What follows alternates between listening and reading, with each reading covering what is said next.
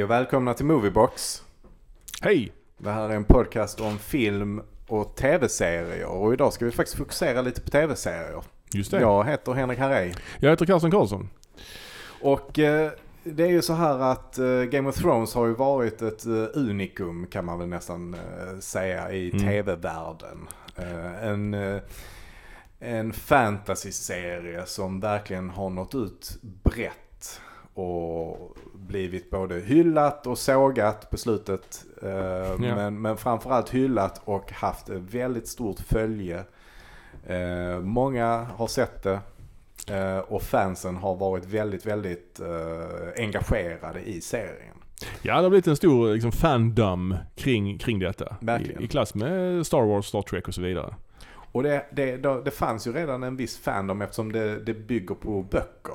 Ja. Men böckerna har ju definitivt fått ett uppsving och fått många nya läsare efter serien. Ja. George R. R. Martin, Song of Ice and Fire. Men han har ju inte skrivit klart böckerna. Han har ju tagit en paus där ju. Så serien har ju avslutat, men böckerna är inte avslutade. Men serien är i alla fall avslutad. Även om det finns planer på att göra prequels och sequels och det ena med det andra. Det har funnits många olika projekt. Men det finns ju inte den här... liksom kassakon är ju inte kvar hos HBO längre. Liksom. Och HBO letar ju efter en ersättare och de andra konkurrerande kanalerna som Netflix till exempel vill ju också liksom ta del av den här fantasy-kakan.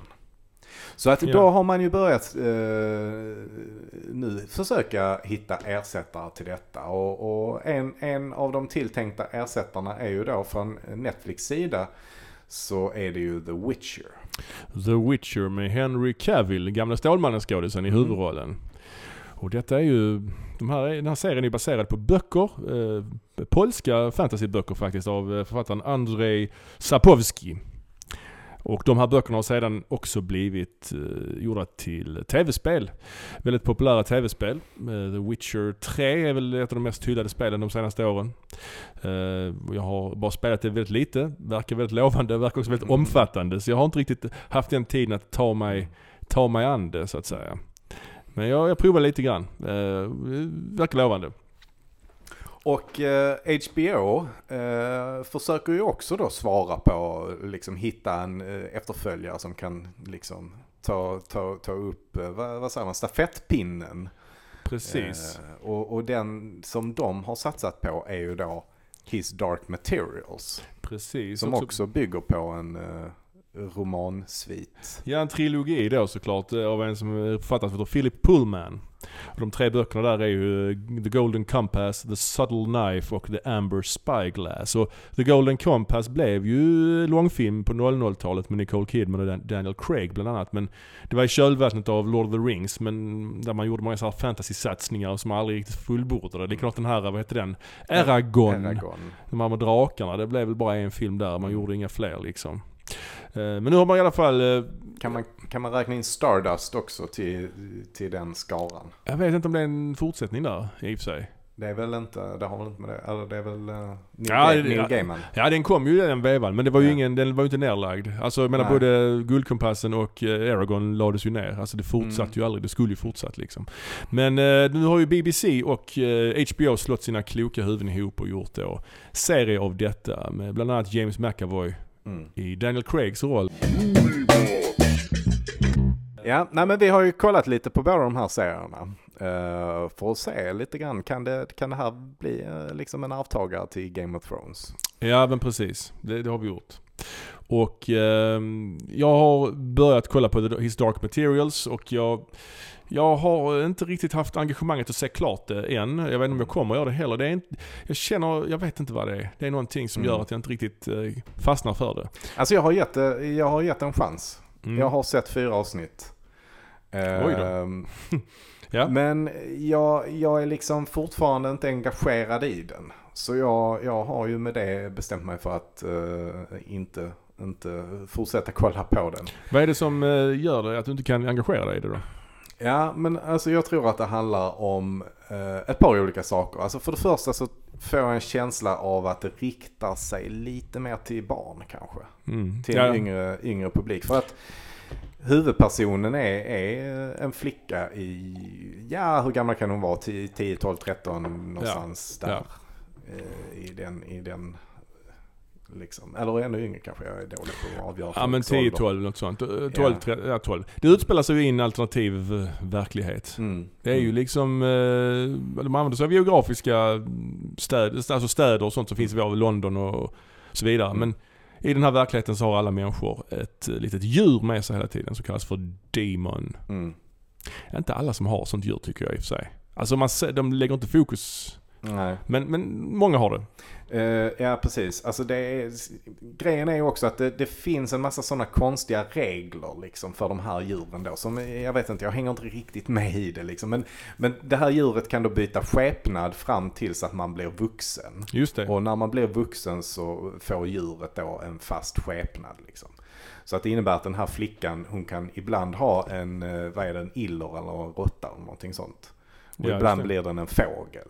Liksom. Precis. Men det bygger då på att det finns en sån där konstig regel, och det finns en hel del regler för den här världen så att säga som man inte känner till som tittare. Ja, just det. Och det är väl lite det som jag också, förutom då att det är unga människor i huvudrollerna, så är det också att de här reglerna som jag inte, eftersom jag inte har läst böckerna innan, så är jag liksom inte insatt, och det förklaras inte tillräckligt tydligt vad de här olika världarna är för någonting. Ja. Det är väl kanske det som Game of Thrones har varit ganska bra på. Liksom. Ja, precis. Game of Thrones inleds alltid med en karta. Liksom, så att du förstår att det här är en värld som är ganska lik vår värld. Men det är någonting helt annat. Det är en helt annan värld ändå. Ja. Men vi har ändå fortfarande samma premisser. Förutom då vissa saker som att det finns drakar och så vidare. Ja, precis. Så är det inte helt olikt. Men här får man liksom inte samma intro. Nej, det får man inte. Nej, jag tycker det är väldigt välgjort. Väldigt snyggt såklart. Väldigt definitivt. Fin scenografi och inget fel på skådespeleriet. Det är väl bara någonting som känns lite oengagerande. Mm. Jag har läst första boken faktiskt också för många år sedan. Den kommer ju fortsätta, antar jag. Mm. Men det kommer nog inte få den här genomslaget som Game of Thrones. Det kommer inte bli det här watercooler talk-serien direkt. Eftersom jag tror inte den tilltalar en lika bred målgrupp. Nej.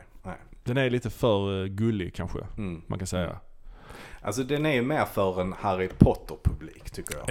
Ja, men det kan man väl verkligen säga. En Game of Thrones-publik. Ja, det är verkligen. Ja, så jag har bestämt mig för att ge upp den i alla fall. Ja, jag får se hur jag gör. Ska vi ta The Witcher då å andra sidan, så är den inte alls så gullig. Den har ju mycket mer gemensamt med Game of Thrones. Där är naket, där är brutalt våld, där är svårmod och svärd och drakar också. Så den har ju rätt mycket likheter.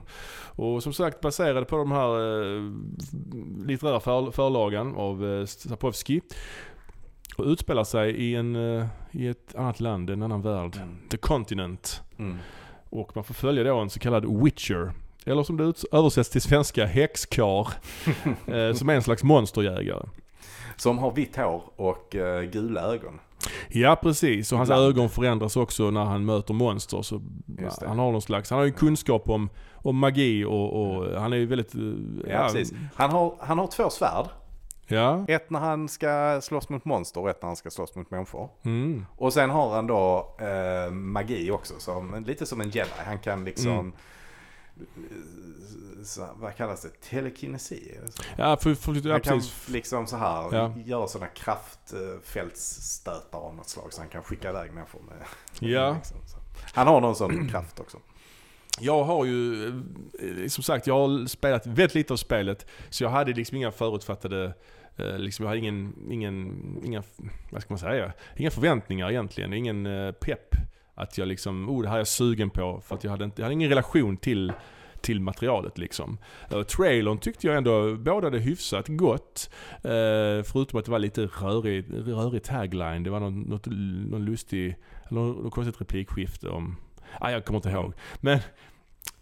Men det är lustigt att du säger ordet rörig, för det är väl också lite det jag känner med den här serien. Ja, den är lite rörig. Men där kan man också, där är det många som hävdar att ja, men har man inte läst boken så fattar man inte allting. Och då har man läst det så förstår man varför. Men man ska ju inte behöva göra det, tänker jag. Alltså detta är ju en tv-serie som inte bara är till för de som har läst böckerna och spelat spelen, utan här vill man ju nå en bredare publik såklart. Så där måste man ju, därför måste man vara tydlig i sitt berättande. Sen är det väl tydligen så också att den här serien då är till största del baserad på de tidiga novellerna, tror jag. Exakt, så det är lite mer kortare scenarios liksom. Att det blir nog mer epic längre fram i de längre, alltså andra romanerna som kommer sen i den här bokserien, som då kommande säsonger kommer att baseras på. Men det som är rörigt är väl lite grann att vi får följa tre karaktärer egentligen. Det är ju då The Witcher, som ju såklart är huvudkaraktären. Ja, Geralt of Rivia. Ja. Och vi får också följa en ung kvinna då som i början har någon slags handikapp. Är hon, Jennifer of Wengerberg heter hon. Ja. Hon har någon slags... Hon har någon åkomma. Ja, liksom. Någon puckelrygg och någon snedkäke och lite sådär. Ja. Deformerad helt enkelt. Ja. Och hon har ju då en fallenhet för alltså magi. Så hon hamnar i en magiskola. Och det kan jag tycka är lite kul det där när de är i den här magiskolan, hur de använder magin. Att de, för att få en sten att sväva, så tar de tag i en blomma och tar energi från blomman. Blomman dör men stenen svävar. Det är rätt kul liksom, magisystem där, tycker jag. Ja, det tycker jag också. Det håller jag med. Den tredje karaktären vi får följa är en ung flicka som är någon slags prinsessa, tror jag. Ja, Cyrilla av Sintra, kronprinsessan då. Serien börjar ju med att hennes slottet blir överfallet och hon skickas iväg helt enkelt. Mamman blir dödad i strid. Mamman, drottningen, är ju någon slags eller hon är inte hennes mamma, hon är hennes mormor. Hon är ju sjukt ung för att vara mormor, men det är hennes mormor. Hon är en sån krigardrottning, så hon är ute och slåss och så, men hon blir dödligt sårad och avlider i avsnitt 1. Och redan här hade jag lite problem att hänga med vad det handlade om. Ja, hon säger till henne, prinsessan då, att hon ska hitta den här Geralt of Rivia. Ja. Så är det liksom så bara. Men sen längre fram då, vi kan hoppa dit. I episod 4 så där blev jag förvirrad. För då hände det en grej som jag inte riktigt förstod. Alltså det var, helt plötsligt var det en kvinna med, en drottning. En krigardrottning som påminner väldigt mycket om den här krigardrottningen som dog i första avsnittet. Men så tänkte jag, fan vad lik hon är alltså. Men sen fattade jag att det är ju hon. Yeah. Och att det här vi ser nu är en flashback. Yeah. Så att nu, då fick man reda på att serien liksom är berättad på flera olika tidsplan. Men jag tyckte inte det var en twist som var gjord på ett coolt sätt. Nej. Jag tyckte det kändes förvirrande. Det var inte välgjort. Om man jämför med en annan serie som HBO har producerat för några år sedan som heter Westworld. Det är ett avsnitt i säsong 1. Semi-spoiler alert då, men där får man reda på att två karaktärer i den här serien är samma person fast i olika åldrar. Och då får man reda på att serien utspelar sig på olika tidsplan. Och det var ju kul. Det var liksom liksom, lite mindfuck och så vidare. Men här blev det bara förvirrat. Man bara sitter och tänker. Alltså jag fattar inte ens det. Liksom. Nej. Jag fattade att det var så, men jag trodde bara det var en helt annan karaktär liksom. Ja, och vi ser ju ändå rätt mycket film och tv, så vi har ändå liksom, vi är ändå erfarna konsumenter. Ja, verkligen. Och sen också det att hon är så oerhört ung och att hon ska vara hennes mormor. Hon har inte åldrats ju på 20 år. Så, och när hänger det ihop med Jennifer då? Liksom den timelinen, hur är den? När blir hon? För att där är också något sånt konstigt hopp att hon kommer från den här skolan då. Magiskolan. Och sen i nästa avsnitt så känns det som att hon gör någonting helt annat liksom. Och då är väl det då 30 år senare eller någonting sånt. Ja, det är det kanske. Eller? Jag förstår inte riktigt. Ja, inte jag heller. Men då känns det som att då är hon helt... men ta massa jobb som en sån här kringvandrande trollkvinna, häxa liksom. Eller? Ja, hon arbetar ju, hon är ju med liksom i strid och så också. Ja, jag vet inte. Sen om man ska han Geralt of Rivia, man får ju följa honom också naturligtvis. Han är ju huvudpersonen. Och man får ju följa honom när han tar sig an olika... Han blir anlitad av folk att döda olika monster helt enkelt. Och det är, vissa sekvenser är ju rätt fräcka. Det är ju väldigt välgjorda stridssekvenser, många av dem. Och han den här Henry Cavill, han har fått ganska bra kritik av fansen så att säga. Att han påminner väldigt mycket om originalet så att säga. Spelkaraktären då? Ja, spelkaraktären. Inte i böckerna kanske? Nej, kanske inte. Nej, han är ju sur och grymtar och väser. Och så är han väldigt mäktig. Jag tycker han är rätt tråkig karaktär alltså. Ja, det är han faktiskt. Han, ja. Nej, det finns inget riktigt som engagerar i detta. Och jag tror att det är lite grann bristen på en övergripande storybåge, ja. Liksom. Ja, för hon, den här prinsessan story, hon flyr ju och ska hitta honom. Hon är ju rätt så typ hjälplös liksom. Och hennes story är rätt ointressant och den är ganska ordinär. Det är någon sekvens som jag stör mig på rätt mycket också där de här onda soldaterna, de har någon slags shapeshifter med sig som förvandlar sig till en person som hon har förtroende för. Mm. Han dödade den här originalpersonen då och säger till honom att jag är du nu. Allting, alla dina minnen är mina. Det du gjorde i morse, jag kommer ihåg det. Jag är du. Och sen så när han träffar prinsessan då utklädd till den här andra personen, så börjar hon ana oråd och ställer frågor till honom som bara den riktiga hade kunnat veta. Mm. Och då undviker han att svara, alltså, och då fattar hon direkt att något är fel. Han borde ju veta svaret på alla frågor eftersom han har alla hans minnen. Så det tycker jag är lite dåligt. Ja. Sen, kommer de från Nilfgaard? Ja, de onda. Nilfgaard heter de. Ja. Ja. Han som dör heter Mausack. Eller heter han Hasselmus? Eller sånt. Yeah. Näbbmus heter han på svenska. De har översatt ju vissa ord här, ju, namn och så. Sen har han ju också Geralt. Han har ju också en sidekick. En slags bard. En sångare som går omkring med honom. Som heter Jaskier. Yeah. Som också är, han känns också alldeles för modern. Han känns så, verkligen. De är väldigt moderna. Det är inte alls lika smutsigt som, de har en annan typ av moden i Game of Thrones. Det känns lite mer så 1600-tal eller vad ska man säga, lite mer. Ja. Nej, men det håller jag med om. Han passar inte riktigt in för att liksom musiken de gör och så. Alltså i Game of Thrones så känns det ändå som att alltså, de gjorde också liknande saker där. Till exempel så var ju den här, vad heter nu han? Den här rödhåriga popartisten. Ja, Ed Sheeran var med i något avsnitt liksom. Ja. Och var någon slags musiker, hör jag för mig. Ja. Men musiken som han spelade kändes ju ganska långt ifrån det han gör. Det var ju inte popmusik. Medan här ligger det lite grann i närheten ändå till... Vad känner du om hans låtar? Ed Sheeran? Nej, den här bardens låtar. Nej, men jag tycker att de passar inte in. Nej, jag har någon slags hatkärlek. Jag vet inte. Nej, de passar inte in. Men det är någonting, jag vet inte vad det är. Du kommer ihåg hur låten går, va? Nej, det gör jag inte. Toss a coin to your witcher, oh valley of plenty, oh valley of plenty. Och så vidare. Ja, det är en riktig hit alltså. Riktig radiohit. Ja. Sen är det också så att de ironiserar lite grann över det här med, du vet, exposition, att rabbla ur sig en massa information till tittarna. Den här barden, han står ju och säger en massa grejer och sen säger han, nu ska inte jag stå här och rabbla exposition. Det är som en ursäkt för att fan vad vi inte kan berätta med bilder. Så att han liksom är medveten om att det är ett jävla massa babbel.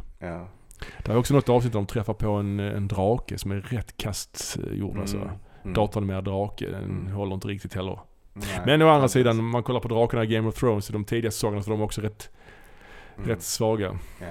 Men det är väl lite så, jag tycker, det är väl lite det jag tycker är lite skumt, att rätt vad det är så är han, Geralt och Jennifer ute på något sånt uppdrag att de ska rädda någon drake. Ja, just det. Alltså, och det har ju ingenting med liksom den övergripande storyn att göra. Nej. Så att de blandar med att lägga in såna här korta små stories i den stora. Och jag vet inte, om de inte tillför någonting så känns det lite waste of time. Ja, men jag kan tänka mig att man väljer liksom att filmatisera böckerna i rätt ordning. Och det de här novellerna gör, antar jag, är väl att för, liksom, etablera karaktärer och etablera världen och så vidare. Och sen i säsong 2 så kickar det igång på riktigt liksom. Så att jag fattar ändå att man inte skiter helt i de här original första böckerna. Att man ändå vill ha gjort dem också. Kanske. Men samtidigt så är det ju förvirrande berättelse. Vad säger du? Kommer du att... Ja, det kommer ju komma en säsong 2 i alla fall. Det är ju redan klart ju. Det gör de reklam för på Netflix. Så att det vet vi. Och vi får väl se vad som händer i den. Men jag är inte så imponerad än så länge. Kommer du se säsong 2? Ja, jag kommer börja titta på den i alla fall och se om det blir mer av samma, så kommer jag inte fortsätta. Blir det blir det mer, presenterar de någonting som känns mer intressant, så kommer jag ju att ge det en chans i alla fall. Mm. Ja, jag kommer att säga det också, absolut. Jag känner ändå att jag vill ge det en chans. Jag tyckte ändå det hade ett par, liksom, jag tycker det är ändå påkostat. Jag gillar ändå miljöerna är rätt schyssta. Jag kommer nog att säga det igen. Jag kommer fortsätta säga det. Men jag vet inte när det kommer komma. Det problemet för Netflix är ju det att de släpper ju alla programmen på alla avsnitten på en gång ju. Mm. Så det här som Game of Thrones hade, det här liksom snacka om senaste avsnittet på jobbet, det finns ju inte här. För här ser ju alla avsnitten i sin egen takt i olika ordning. Det finns dock en podcast som Netflix själv ger ut. Mm. Som, ja, de har ju det om många olika. Alltså Netflix har ju börjat göra lite mer sån här kringliggande media så att säga. Alltså till exempel gjorde de en liten sån här, ja, bakom film är det kanske inte, utan det är mer en sån här round table discussion med Scorsese och De Niro och Joe Pesci var det och Al Pacino, där de då diskuterar The Irishman till exempel. Precis, ja. Så att det är ju ganska kul att de börjar göra lite sånt. Ja. Och då, ja, när Chernobyl gick på HBO så gav ju de också ut en podcast om den inför varje avsnitt. Liksom. Mm. Eller efter varje avsnitt där de diskuterade avsnittet. Det tycker jag är skitroligt. Och jag hoppas på mer sånt från de här streamingtjänsterna. Men i alla fall så har Netflix också, de har en podcast som de själva gör om The Witcher. Okej, ja.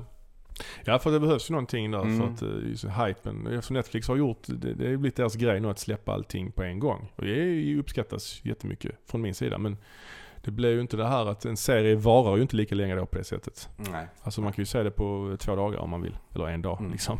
Det är bara 8 avsnitt också, The Witcher, så det var inte så många avsnitt liksom. Nej. Ja, men det är om detta.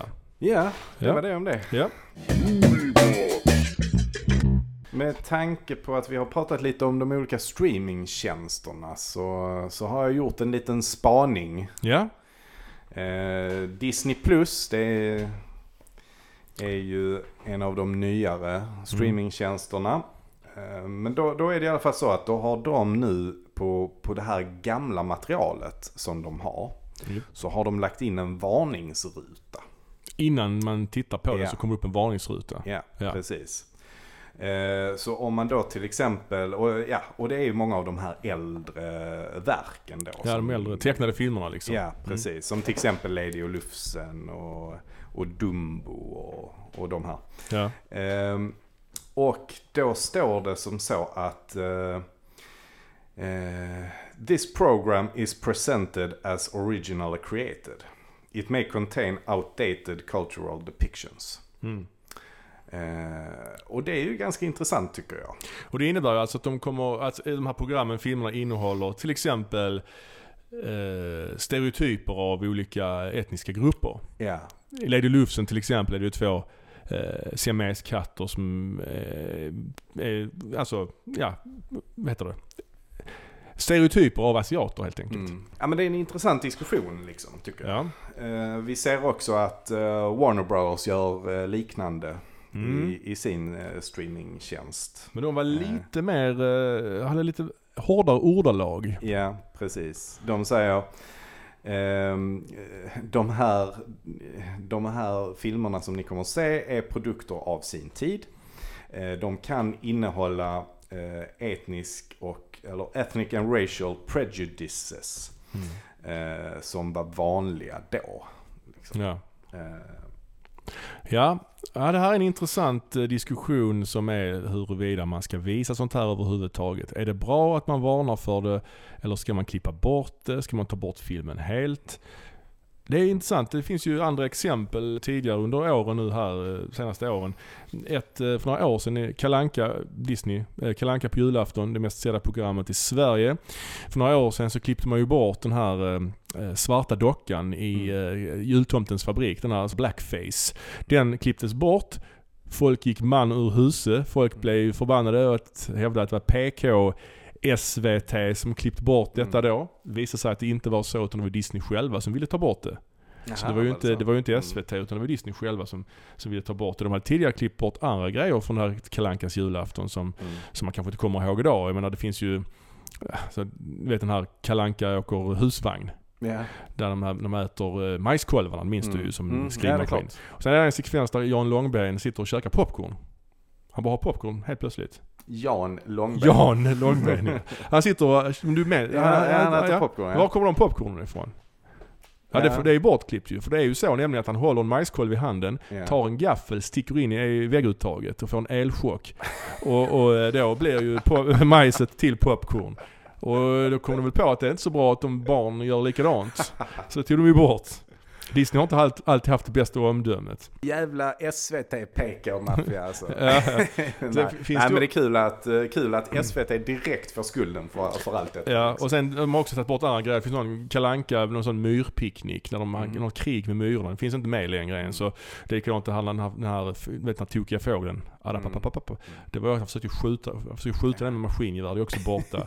Och det är något krig också, de skjuter nötter och julgranskulor på varandra, han och Piff och Puff är också borta. Så de har tagit bort rätt mycket ändå alltså. Yeah. Men i alla fall, det har ju inte riktigt samma sak, för det handlar ju mer om våld och säkerhet, det här med elchocker och så. Det handlar ju inte om, som den här dockan då är ju en etnisk stereotyp, rasistisk varför inte säga det? Jag menar, många säger ju alltså, men så var det förr. Det är, ja, men förr var man kanske mer rasistisk helt enkelt. Så. Ja, alltså om man drar det till hela den här chokladbollsdebatten. Ja, just det. Liksom, det förekommer ju hela tiden att folk inte kan acceptera att liksom, man ska säga chokladboll. Liksom. Just på grund av det att så har man alltid sagt, och det har aldrig varit några problem liksom, med det. Men det har det väl kanske alltid varit problem med. Det är väl bara det att inte för dem som tycker om och nej. Liksom. Man tar inte bort Dumbo till exempel, för att det är ju en pengar, man tjänar ju pengar liksom. Och det är så Disney själva är ju intresserade av att tjäna pengar, och folk vill ju inte att man klipper i det kanske. Jag vet inte. Men det är intressant att det inte skadar dem mer än vad det har gjort liksom. Yeah. Alltså på något sätt. Nu är Disney, det är ju inte en person hänger såklart, utan det är ju ett jättekonglomerat med massa människor såklart, har alltid varit nästan. Det finns ju andra skandaler man jämför med liksom, där det, liksom det folkkära visar sig ha en mörkare sida till exempel. Om man tar Ikea till exempel, att Ingvar Kamprad hade varit med i nazistpartiet. Men Ikea var inte så många som bojkottade Ikea, känns det som. Jag som har varit lite verksam inom grafisk produktion och så liksom. Jag är lite intresserad så här av typsnitt och så. Det finns ju en känd typsnittsmakare då. Nu har jag tappat namnet på honom, men det är inte så väsentligt heller. Men det framkom i alla fall, han var verksam tidigt 1900-tal. Sen framkom det då att han faktiskt var pedofil. Oj. När det uppdagades så slutade ju folk att använda hans typsnitt, som då är döpt efter jag tror att han heter Gill, alltså Gill. Aha, och det finns ett känt typsnitt som heter Gill Sans, precis. Och då slutade ju folk att använda det just på grund av att det visade sig att han var pedofil. En intressant sak var ju också att Rädda barnen hade Sans Gill som sitt liksom, typsnitt för brödtext och så. Liksom. Okay. Och just där i det fallet så men det är ju ingen vidare koppling. Det finns ganska många typsnitt att välja på. Man kanske inte måste ha just Sans Gill då. I alla fall inte om man är Rädda barnen. Liksom. Ja, men precis. Men då, i det här fallet är det också lätt att välja bort det lite grann på något sätt. Det är inte lika folkkärt som Disney till exempel. Nej. Ja, det är frågan. Det finns liksom inget substitut. Så frågan kanske. Där är hur man ska... Jag tänker också lite på... Vi hade ju även en liten skandal här i Sverige för några år sedan. 2012. Så hade vi ju Tintin-gate. Precis. Som jag tycker är rätt intressant. Det var ju då Berang Miri som var chef på barn- och ungdomsbiblioteket på Kulturhuset. Ja. Som tyckte då att Tintin-böckerna är främlingsfientliga och då framförallt mot afrikaner. Ja, det är ju framförallt den här Tintin i Kongo, det albumet. Ja. Precis. Men att även att de många andra också har ett kolonialt perspektiv. Jag tror Tintin i Amerika också. Ja, kan tänkas. Så att det han gjorde då var att han ställde undan, alltså han tog bort de här böckerna från biblioteket. Och när det uppdagades så blev det ju också ramaskri. Liksom. Ja, jag måste säga att jag tyckte också det var jag tyckte det var märkligt, samtidigt som att jag nu i efterhand tycker ändå att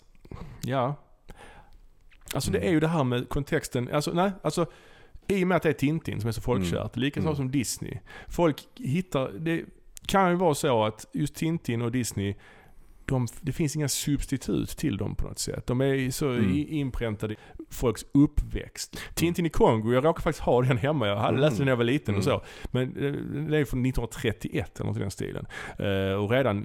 Och den upplagan jag har, kollar upp, den är från 83 tror jag. Ganska många år efteråt. Men redan den upplagan från 83 så är det en text i början på ungefär som den här Disneys text. Att det innehåller stereotyper, att detta är en syn man inte har längre och så vidare. Men jag tycker ändå att han menar ju då att barn läser det här okritiskt. Och jag gjorde det när jag var barn. Så jag kan väl ge honom rätt där, absolut. Tintin-serien gavs ju också ut under en jävligt lång tid. Alltså från 1930-talet till 1976 tror jag den sista albumet kom. Tintin hos Gerillan tror jag den sista. Så att det hann ju hända mycket i världen. Mycket förändringar. Många vindar blåste liksom. Men det är ju en skillnad många olika samtider. Men så är det ju det här Tintin i Kongo, den är ju såklart förkastlig, men också folk blir ju lite, drar öronen åt sig för att den kanske besudlar hela serien på något sätt. Jag menar, mystiska stjärnan, den med flugsvampen, är ju ingen fara. Men Tintin i Kongo gör att den också, den har ju en relation, det är samma karaktärer och så vidare. Så att... Ja, jag älskar ju Tintin. Eller gjorde i alla fall när jag var barn. Jag tror aldrig jag läste faktiskt den här Tintin i Kongo. För det var ju 3 stycken där tror jag. Det var Tintin i Amerika, Tintin i Kongo och Tintin i Ryssland tror jag. Ja, Sovjet till och med. Som ju inte riktigt på något sätt tillhörde den vanliga serien, har jag för mig. Ja, det kan vara så. Eller så var det bara den Tintin i Sovjet som låg lite utanför. Ja, den var inte utgiven liksom, eller något sånt där. Men då, oavsett så läste jag aldrig dem, utan jag läste alla de andra. Men jag tycker ju de är jättebra, och frågan är väl egentligen, är det liksom rätt att censurera det, att gömma det? Alltså så här, om jag ställer motfråga, hade det inte varit ett Tintin-album, hade det varit kvar på barnhyllan då? Hade det varit alltså ett album från, hur många andra seriealbum från 1931 som handlar om en vit man i kolonialt Afrika där alla de svarta är typ idioter. Hur många andra sådana album finns på barnhyllan? Inga, såklart. Där hade man tagit bort det direkt, inget snack. Men i och med att det är Tintin så blir det liksom, ursäktas det lite grann att det är en del av en populär serie. Ja, men då är det okej. Det är då Tintin är fint liksom. Men just, även om hur illa den är så, alltså det är, om man tittar på det sättet så är det ju inte så konstigt att man tar bort det. Nej. För det är ju super. Alltså det är 1931 liksom. Det är ju jättegammalt. Men måste man ta bort alla Tintin-böckerna? Nej, alltså det är ju frågan ju. Och vem ska välja vilka som ska vara kvar och inte? Nej, alltså det är, jag vet inte, det är ganska svårt liksom. Ja, men alltså... Som du säger, den svarta ön till exempel, och vad hette den, Tintin och flugsvampen heter mystiska stjärnan. Ja. Månen tur, de är ju lugna liksom. Ja, de är helt lugna. Men det är ju det att det är folk blir, det dels är det här att den här Tintin i Kongo är en del av serien, och då tycker folk att man besudlar hela serien, och att man kanske känner att jag älskar Tintin, därför blir det svårt att liksom ta bort det på något sätt. Sen kan vi också, som Warner Brothers text du snackade om innan, alltså att de visar, både Warner Brothers och Disney visar ju sina filmer med de här scenerna kvar, och där kan man hävda motsatsen också, att man gör en björntjänst att ta bort dem, för då är det som att låtsas om att det här problemet aldrig har funnits. Warner skriver ändå ut att det är ett problematiskt innehåll och så vidare, och till och med mer, alltså mer tydligt. Så att ha kvar det visar att problemen har funnits. Å andra sidan kanske, om man nu har tillgång till de här filmerna med rasistiskt innehåll så att säga, det gör ju att de här stereotyperna hålls levande fortfarande.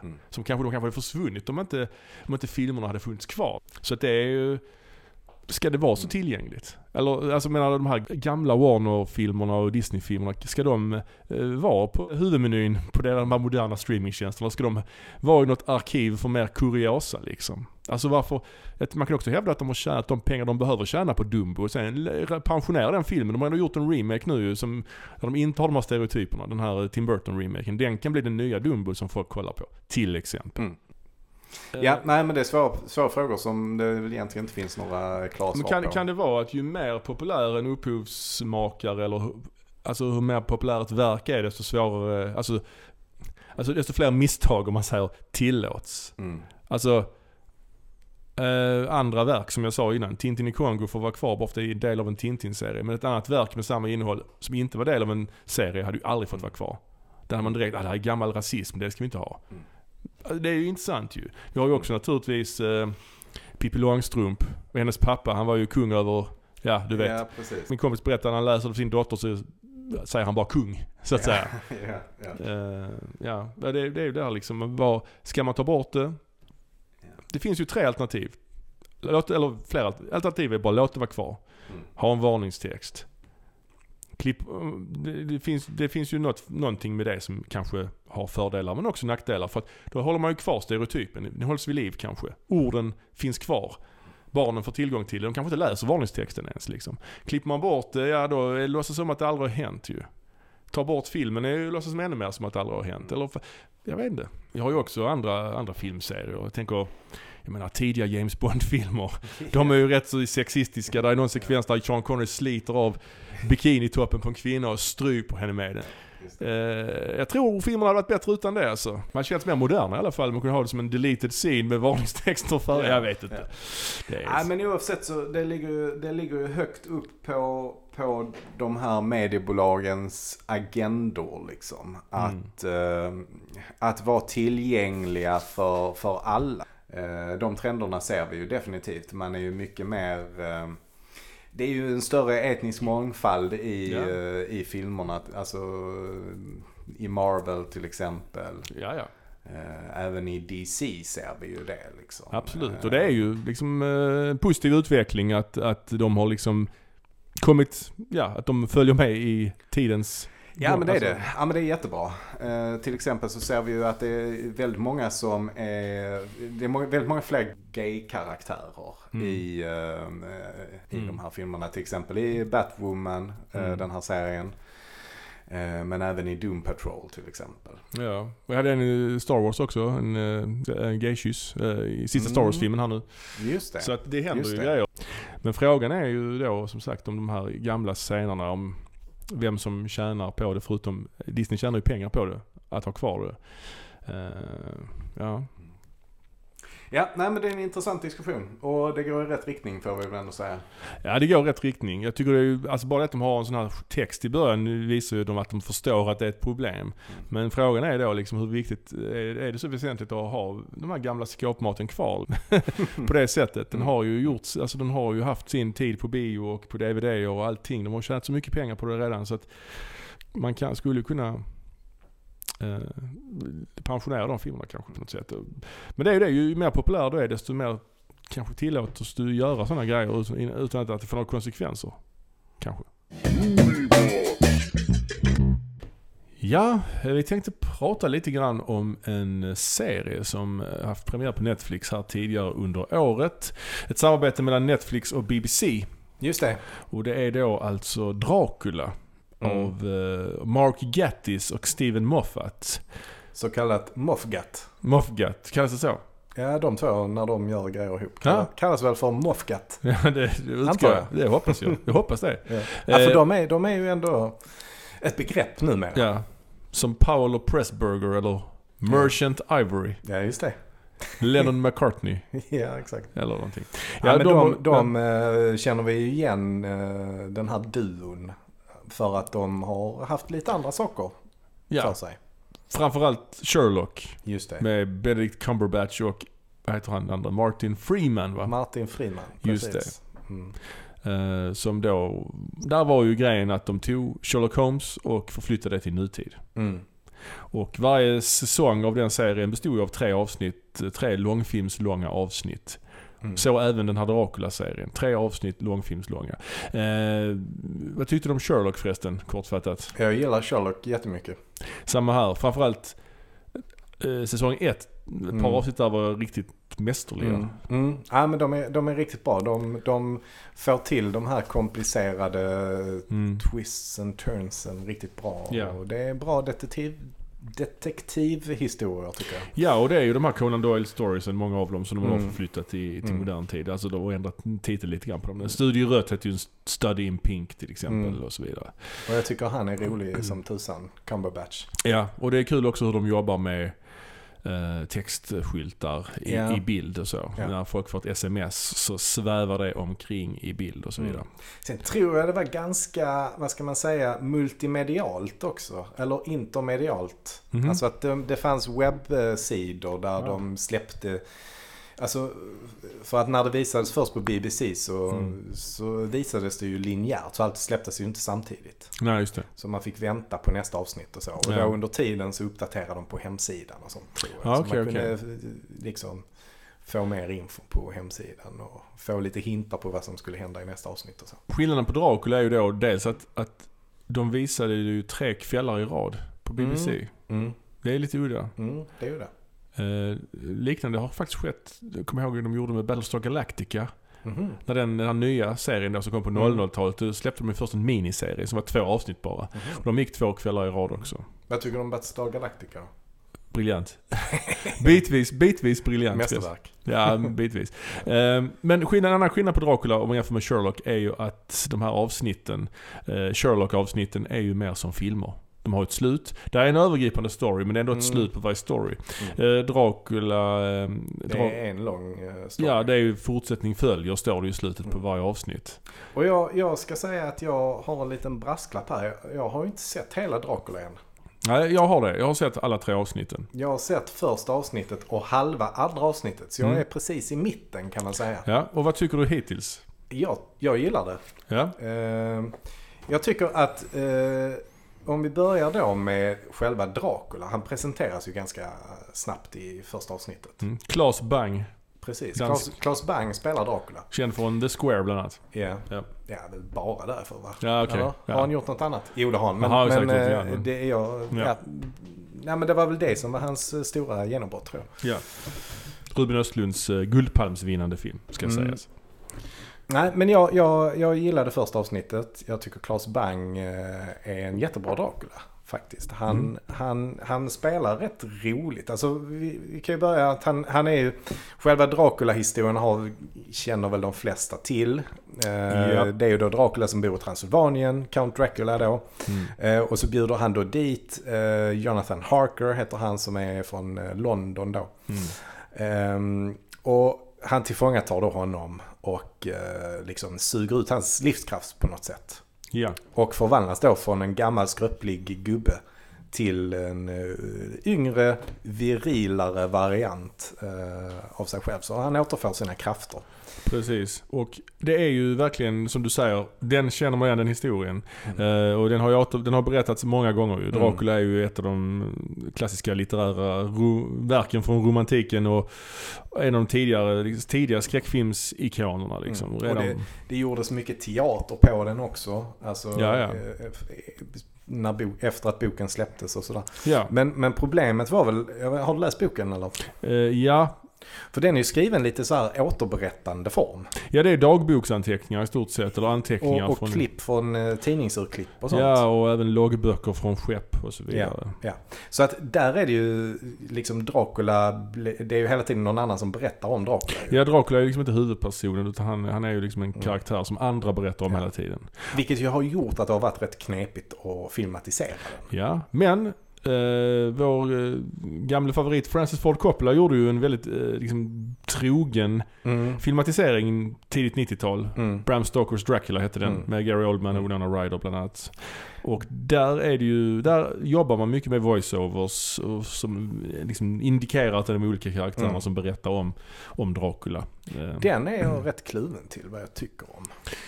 Jag tycker, jag är lite kluven. Det jag är mest kluven till, det jag inte gillar med den filmen, det är ju Keanu Reeves insats. Han är ju så fruktansvärt dålig, det har vi pratat om tidigare i den här podden. Men han ska försöka prata brittiska och han klarar inte det. Och han drar ju typ ner filmens betyg med ett helt betygssteg. Alltså. I övrigt tycker jag den är väldigt snygg och väldigt välgjord och bra gotisk skräck. Liksom. I don't drink wine. I never drink wine. Det är ju en klassiker. Det sägs ju även i den här serien och även Ja, riktigt, men, nej, precis. Men och det är en liten blinkning. Ja, till Bela Lugosi och även till Gary Oldman. Men problemet i alla fall är att många, eller jag har sett den här Bram Stoker's Dracula många gånger. Och man har läst boken kanske. Så att första avsnittet av den här serien är ju mestadels på det här slottet. Det är lite flashbacks. Man berättar lite på två tidsplan. Men det är ju och det är ju det jag tycker är intressant. Ja, det är ju och det fattar man inte heller riktigt från början. Nej, okej. Men så det tyckte jag faktiskt var rätt snyggt gjort. Jo, det är rätt snyggt gjort. Och det är väldigt välgjort alltihopa. Bra liksom, blodeffekter och så. Men själva grundstoryn har man ju hört för. Det är ju samma igen. Det är liksom inte lika... det är inte lika nytänkande som Sherlock så att säga. Så det är lite synd. Andra avsnittet utspelar sig ju där på en båt. På en båt. Och det är lite mer intressant för själva båtsekvensen är ju inte speciellt djupt skildrad i Coppolas film. Nej. Utan där får man bara se en båt stort sett och man får höra lite anteckningar från någon på skeppet som berättar om att folk från besättningen börjar försvinna. Och man pratar om att det finns ett monster ombord i stort sett. Här är det ju hela avsnittet nästan på båten. Och man får se hur Dracula agerar på båten. Och tredje avsnittet ska vi inte säga för mycket om än. Men i alla fall, det är... Ja. Men det som är rätt roligt är ju också att Van Helsing, just det. Som spelas av Anthony Hopkins i Coppolas. Och av Hugh Jackman i filmen Van Helsing. Just det, ja. Just det. ja. Och det finns nog en serie också tror jag. Ja. Som jag inte har sett. Men i alla fall, Van Helsing är den här gången en nunna. Just det. Som heter Agatha. Agatha Van Helsing, ja. Precis. Som spelas av Dolly Wells. Och hon har lagt till någon riktigt skum accent. Ja, hon är väl från Ungern eller något i den stilen tror jag man säger. I den här... Ja, Holland. Nederländerna va? Alltså? Van Helsing. Ja. Ja, men jag tycker de snackar om Ungern också. Ja, nunneklostret är i Ungern. Ah, okej, så var det. Ja. Men hon ska vara holländare. Ja, okej. Men hon är ju alltså från England från början. Så hon har ju bara på något sätt övat in den här brytningen. Ja. Liksom. Ja. Men det är väldigt så... speciell brytning tycker jag. Ja, jo. Jag irriterar mig på henne. Ja, jag tycker heller inte att det känns jättebra. Men jag tycker den är rätt bra, men jag blir irriterad på karaktären. Liksom. Ja, jo, men precis. Det känns inte riktigt bra på det sättet. Nej. Men jag vet inte, det största problemet jag har med den här serien egentligen, det är att hela den här vampyrgrejen, jag tycker det är lite löjligt. Tycker du? Alltså så. Dels har man sett det här så jäkla många gånger. Och här har man liksom ändå, i de två första avsnitten som du har sett, där går man ju ändå liksom på i ganska inkörda hjulspår om man säger så. Jämfört med True Blood till exempel, det är också en vampyrserie men den är ju nutid och det är liksom utspelas i amerikanska södern eller den biten. Här har vi ändå den här Dracula-figuren. Han går omkring i mantel och han gör fula liksom, när han ska bita folk så öppnar han munnen. Det är lite töntigt. Och sen hela den här biten att han inte kan han har svårt för att se när folk har kors på sig. Han tycker det är jobbigt. Jag vet inte, man har sett det så oerhört många gånger. Ja, men jag håller med. Det har man sett jättemånga gånger. Ja. Men jag älskar det. Alltså jag tycker det är så jäkla bra hur Claes Bang gör det. Liksom. För han är en jäkligt speciell Dracula. Alltså när de har gjort den här är de ju medvetna om liksom, att det har gjorts läskiga Dracula förr i tiden. Ja. Alltså, allt från... Nosferatu och vad heter han där? Han heter Graf Orlok i den första stumfilmen där. Ja. Alltså men de var ju kanske lite mer läskiga så medan den här Dracula på något sätt är lite mer humoristisk tycker jag, med glimten i ögat. Ja, de har ju tagit bort hela den här aspekten som man har i boken och Coppolas film. Man poängterar det här med att han letar efter sin svunna kärlek. Han i originalet är det ju så att han tror att den här Harkers fru är hans gamla kärlek reinkarnerad. Den här förlorade kärleken, hon som tog livet av sig och så vidare när hon trodde att han hade dött. Lite Romeo och Julia liksom. Men så hela den biten är borta i den här serien. Så här är ju Dracula mycket mer humoristisk och så. Men jag köper ändå inte, ska inte säga, men jag vet inte, jag är lite trött, jag tycker det är lite pajigt liksom. Hela sen är det rätt kul ibland. Alltså jag är kluven till den här serien, kan man säga. Det är ett bra försök. Och ja. Jag har som sagt inte sett färdigt än. Men än så länge då i avsnitt 2, det är ju också lite speciellt i och med att det utspelar sig på den här båten. Ja. Men den utspelar sig också någonstans där man än så länge inte vet vad det är. Men han sitter och spelar schack med Van Helsing. Och berättar mer och mer. Just det. Ja. Så att det visar sig då till exempel att, ja, nu behöver vi inte spoila för mycket här liksom, men hon får reda på mer och mer. Och hela den här berättelsen berättas ju på det sättet att det är återberättelser hela tiden. Så de har ju styckat upp kontinuiteten i det. Ja. Vilket jag tycker är intressant, att man får reda på mer och mer om hur det går. Och där när de sitter och pratar och spelar spelet så är det ju lite grann som en så här detektivhistoria, att man får reda på mer saker. Det är lite en katt och råttalek mellan Van Helsing och Dracula. Och nu tänkte jag bara säga några grejer om det sista avsnittet eller det tredje avsnittet för den här säsongen. Och här är det väl spoiler alert lite grann. Så om man inte har sett det så lyssna inte nu då. Men det sista avsnittet för säsongen utspelar sig då i nutid. Så där har vi ju lite mer Sherlock-estetiken. Folk snackar i mobiltelefoner och man ser displayerna sväva i luften ovanför mobiltelefonerna. Dracula, han är ju fish out of water, han fattar ju ingenting. Vad är det här? Och så vidare. Vad är en telefon? Han vet ju vad en telefon är, men han är lite så. Jag är skitpeppad på att säga detta. Jag tycker att det låter hur bra som helst. Sen är det ju så att han dricker ju folks blod och då får han ju deras förmågor, så han lär sig genom att dricka blod från folk liksom. Så att den har sina förtjänster, men det flippar ut ganska rejält på många sätt och vis. Jag vill inte säga mycket mer än så, men på det stora hela tycker jag att det var inte alls lika intressant som Sherlock. Man har inte gjort så mycket av originalmaterialet, man har inte twistat till det lika mycket tycker jag. Och jag tycker inte han är en lika intressant karaktär, Dracula. Jag tycker just som Sherlock Holmes då, så att säga. Jag tycker det är lite pajigt med själva vampyrbiten, som sagt. Det har gjorts häftigare tycker jag. Så det tycker jag helt enkelt. Ja, nej, men det var det om Dracula. Jag blir i alla fall peppad på att säga sista avsnittet också. Ja. Så det ska jag göra nu direkt. Ja, det tycker jag. Och ni som inte har sett det, ni kan ju ta en titt på det och säga vad ni tycker. Så vi tackar ju så mycket för oss. Och tack för att ni lyssnar. Tack ska ni ha. Hej.